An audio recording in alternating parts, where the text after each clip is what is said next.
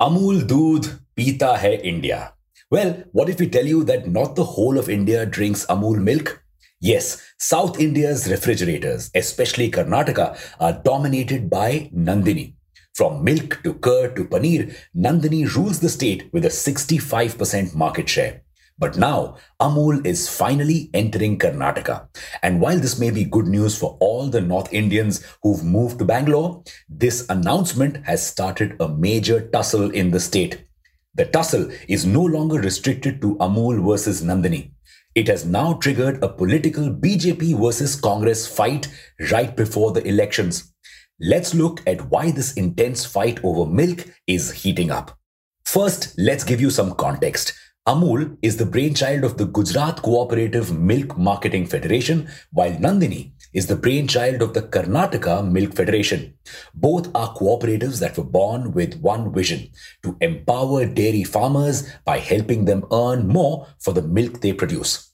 Both these cooperatives have been super successful. While Amul has reached a wider audience pan India, Nandini is giving it a fair fight in the south. This dynamic could change with Amul now entering Karnataka. But why the sudden interest in Karnataka Amul? Karnataka is one of the biggest consumers of milk in India. And with more people from North India now shifting to Bangalore for jobs, Amul's target audience in the north is declining. Its target audience is shifting to the south. So is Amul. It wants to serve its audience wherever they go. Plus, Amul is in its expansion phase. It wants to expand to other items like atta, sodas, etc. So, capturing a larger audience makes sense. Now, why are others vehemently opposing this logical strategy? People are afraid Amul's strategy might be a little too effective. It might create a super high brand recall and push Nandini to the sidelines. And that would be disastrous for the 23 lakh dairy farmer families that KMF supports. These dairy farmers are already going through a lot right now. Inflation has raised their costs and lumpy skin disease has reduced production. Amul's entry could make things worse for them.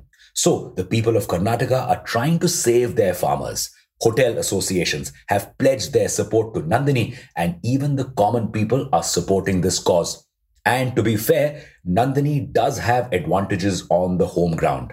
First, it can provide fresher milk.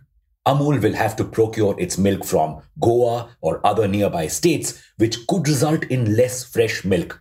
Second, Amul is much more expensive than Nandini. While 1 litre of Nandini costs 39 rupees, 1 litre of Amul will cost 54 to 64 rupees.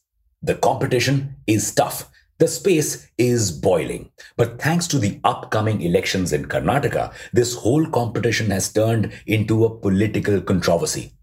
Well, we don't dwell into the political realm much, but today it's important. The Congress claims this is BJP's agenda to sideline Nandini and promote Amul. They're blaming the government for a decline in KMF's milk procurement from 99 lakh litres to 71 lakh litres.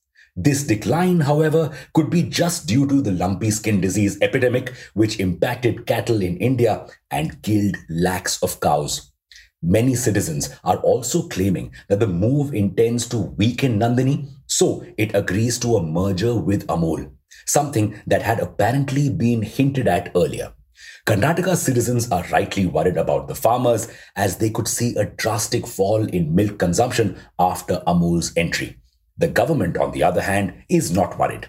It claims Nandini is not just a state brand, it's an established national brand that can take competition especially on its home ground.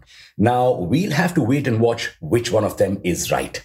What are your thoughts on Amul's entry into Karnataka? See you in the next episode. Jai Hind.